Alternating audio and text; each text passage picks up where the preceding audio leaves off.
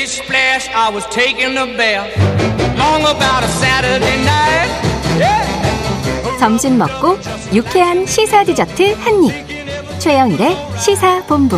Well, I stepped out the tub and put my feet on. 네, 이번 주는 깜짝 한식 선물 대신에 최영일 커피를 추첨을 통해서 나눠드리고 있죠. 가을에 커피 정말 저도 마시고 있지만 좋습니다. 코너 들으시면서 문자로 의견 주시는 청취자분들에게 추첨을 통해서 저희가 쏘고 있고요.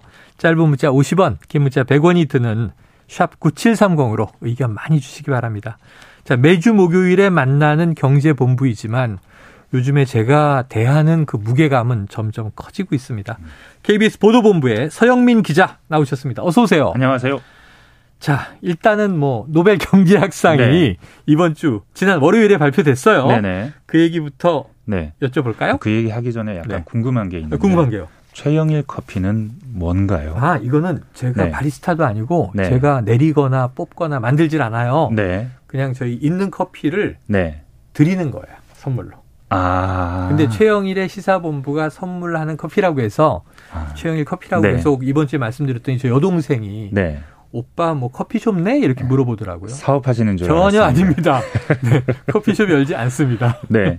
이 사실은 경제학상이라는 게 되게 주제가 어려울 때가 많습니다. 예. 그럴 땐 소개하기 난감하고요. 네네 맞아요. 특히 아무도 모르는 사람일 경우에 이 사람이 아무리 중요한 사람이라고 말해봐야 와닿질 않거든요. 네. 그래서 대중적으로 소개하기는 어려운데 올해는 어. 세명 중에 한 사람이 어마어마하게 아는 유명한 이름이에요. 사람이었어요. 네, 네. 벤 버냉키. 그렇습니다. 전 연준 의장이죠. 네네. 사실은 지금 세계 경제가 두렵다, 걱정된다 하는 이유는 딱 하나거든요. 음. 미국 연준이 금리를 올려서. 네네. 네, 지금 강달러 왜 발생합니까? 미국 연준이 금리를 너무 올려서 그렇죠, 강달러 그렇죠. 현상이 나는 거거든요. 음. 근데 이 연준의 의장을 했던 2008년에서 2006년에서 14년까지 8년 동안 그러니까 지금 재무장관이 옐런이잖아요. 네. 맞습니다. 바이든 행정부. 네. 근데 이분이 벤 버냉키 후임자. 맞습니다. 그 다음에 지금 파월이 하는 거죠. 맞습니다. 근데 벤 버냉키 이 양반이 노벨상을 받는 이 장면을 보니까 음. 사람들이 이런 궁금증을 가지더라고요. 네네. 아니 이렇게 유명한 사람도 노벨상을 줘? 네.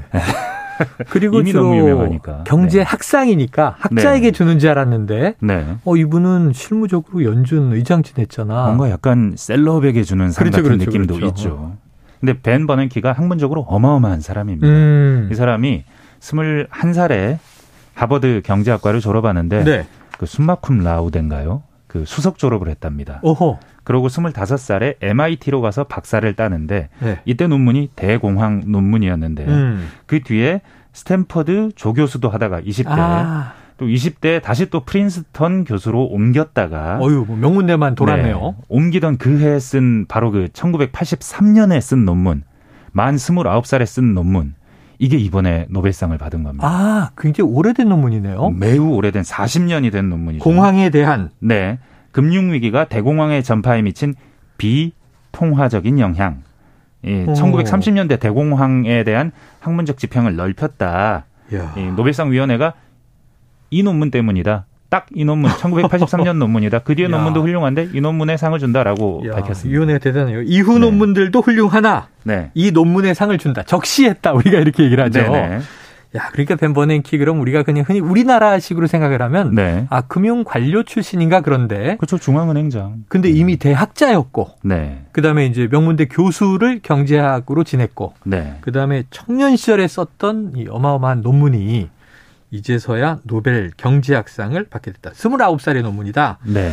자, 이 노벨상은 젊은 시절에 업적을 쌓고 장수해야 네. 생애 후반에 살아야 된다. 살아 있어야 되니까. 네. 장수 못하면 못 받는다 그러죠. 좋아요. 이 논문 내용이 굉장히 그럴 듯한데요. 어떤 네. 내용입니까? 대공황 연구인데 네. 근데 대공황 때 침체가 깊다는 얘기들은 많이 들었죠. 네네. 근데 이게 30년, 1930년에 빵 터지고 한 3년 정도 지속이 되는데 음. 그이 1933년 정도의 GDP가 3년 전의 GDP의 한 반토막 정도 납니다. 음. 이 현대 경제 그 어떤 기간에도 이렇게 GDP가 뚝 반토막이 난 적이. 경우는 없습니다. 네네. 지금 우리나라 경우에 코로나 때 마이너스 1% 됐다가. 그 다음에 바로 회복했거든요. 예. 다른 나라들도 뭐 한 마이너스 5% 안팎이었지만 음. 한 2, 3년 지나고 다 회복을 했어요. 네. 근데 이때는 대공황은 3년 동안 내리막을 걸어서 3년째 되는 해 정점을 찍은 겁니다. 네. 마이너스 46%. 그러고 나서 회복은 10년이 걸립니다. 아, 그러니까 1930년대 초반에 나서 GDP로 올라오는데. 네, 30년대 후반이 돼서야 겨우 GDP 기준으로 똔똔 이른바 네. 그게 되는 겁니다. 아하. 그래서 이 긴 불황 기간 동안 어떤 일이 일어났느냐? 음. 독일, 프랑스, 영국, 일본, 미국 할 것 없이요. 전부 다 불황에 빠져들었고 네. 장기 불황 속에서 당시 제국주의 시대 아닙니까? 그렇죠. 그러니까 이때 자기 식민지는 우리나라에서 난 것만 사라. 사실은 식민지 자체가 그 네. 수출할 땅을 시장으로. 네, 시장을 마련한 거였는데 중상주의를 한 겁니다. 음. 블록 쌓고 지금의 중국과 미국이 싸우듯이 네네네. 그런 식의 전쟁을 했는데 그런다고 해결이 안 되니 그렇죠. 갈등이 커지고 어. 결국 이 대공황이 2차 대전으로 이어집니다. 아, 30년대 대공황이 이 2차 그러니까 대전으로. 경제 문제를 오랫동안 해결을 못 하다 보니까 정치가 어두워지고 그래서 전쟁까지 이어지는. 근데 버냉키는 왜 이 경제 문제, 단초가 됐던 경제 문제가 왜 발생하고 오래 갔나 하는 걸 증명해낸 겁니다. 이야, 이게 뭐 굉장히 역사적 의미도 있고. 네. 지금 다시 한번 제목을 말씀드릴게요. 금융위기가 대공황의 전파에 미친 비통화적 네. 영향. 이게 20세기 초중반의 일을 분석한 거긴 네. 하지만 지금 우리가 겪고 있는 문제에도 시사점이 있을 것 같은데 금융에 대한 패러다임을 바꿨습니다. 그 문제가 뭐였던 거예요? 네. 사실 그동안은 밀턴 프리드만이라고 아실런지 모르겠습니다. 아, 윤석열 대통령이 자주 인용하시잖아요. 되게 유명한 네네네. 자유 자유론. 자유, 어. 뭐 이걸로 유명하신 분인데 자유시장. 통화주의 학파라고 하고 네, 대공황이 왜 일어났느냐? 통화량이 갑자기 확 줄어들면서 경제 정체가 움츠러들었다. 전반적으로 이런 예, 설명을 예, 합니다. 예. 돈이 줄어서 음, 그렇다라는 통화량이 얘기를 줄어서 하는데 그렇다. 근데 버냉키가 그것만으로는 설명이 안 돼 하고 어. 29살짜리가 예. 대학자의 이론에 대해서 반기를 든 겁니다. 아, 밀턴 프리드먼의 네. 이 시카고 학파의 반기를 들고 네네. 그렇게 길고 그렇게 깊은 위기가 단지 통화량의 위기만으로 일어난 게 아니야. 네. 사실은 은행들이 신뢰를 잃었기 때문이야. 아, 그래서 사람들이 은행을 이용하지 않고 뱅크런이 일어나고 돈을 다 빼갔어. 네, 돈을 빼가고 믿을 수가 없으니 돈을 다시 넣지도 않고 네. 은행은 돈을 믿을 수가 없으니 빌려줄 수 없고 음. 정부는 뒤에서 멀찌감치 바라만 보고 있고 이런 상황이 깊어지면서 금융 제도에 대한 신뢰 위기. 그러니까 이건 음. 통화적인 이유가 아니죠. 비통화적인 이유로. 금융 위기가 깊고 길어졌다라는 아, 겁니다. 통화적 설명을 해왔는데 비통화적인 이제 요인이 있다. 네. 아, 그래요. 자, 이게 대단한 발견인 거죠? 이게 실은 지금 buy the dip 아주 많이 떨어졌을 때 네. 코로나 때 많이들 사셨을 겁니다 주식을 네. 어떻게 그렇게 해서 아마도 돈을 많이 버신 분들이 있을 텐데 음. 어떻게 해서 벌 수 있었냐라고 물어본다면 버냉키 덕분입니다 라고 말할 수도 있습니다. 어. 노벨상 위원회가 네. 보는 시선도 비슷합니다. 네. 왜 버냉키에게 버냉키 등 3인에게 주느냐?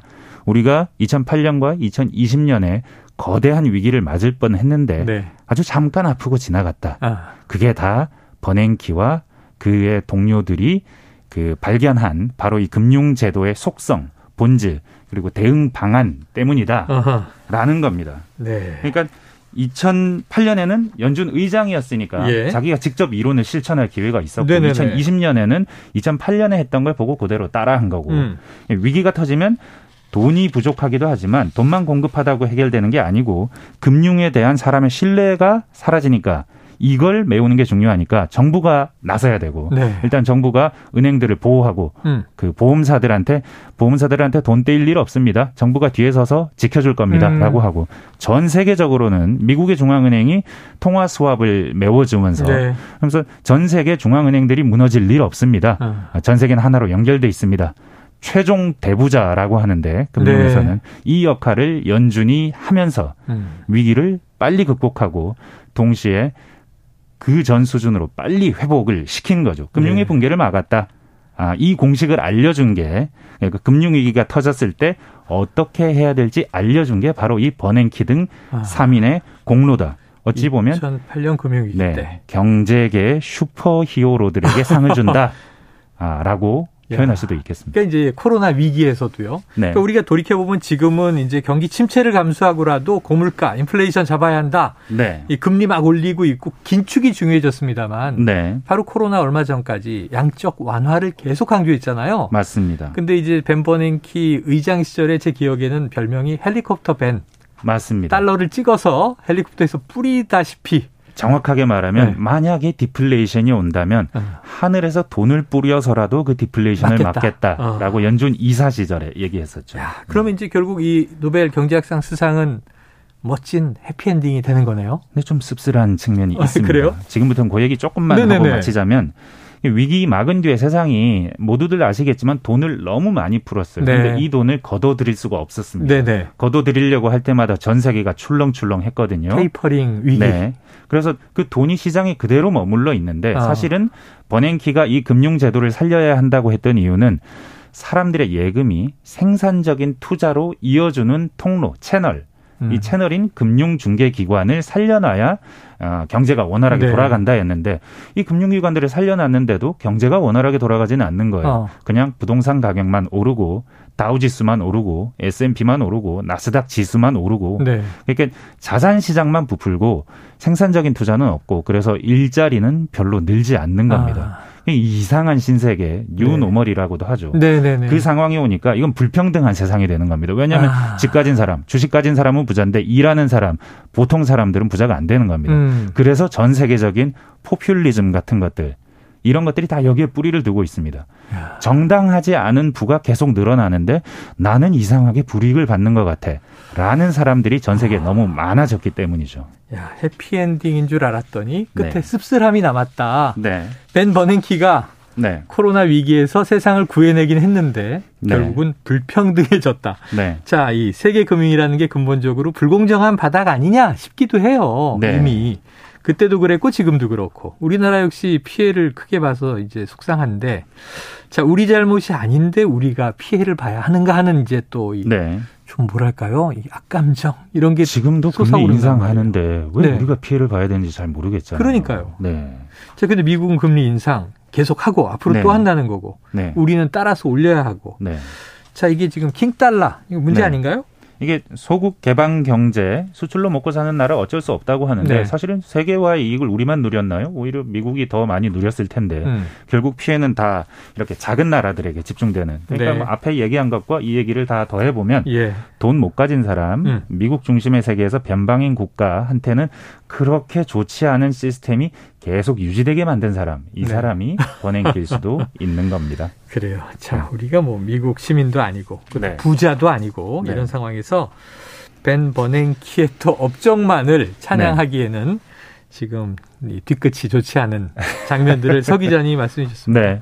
그러니까 다 가진 미국의 백인 남성 이 부럽다 이런 얘기죠. 이게 학운 네. 가졌죠. 네. 그리고 뭐 관운도 가졌고 음. 이제 상도 받았습니다. 음.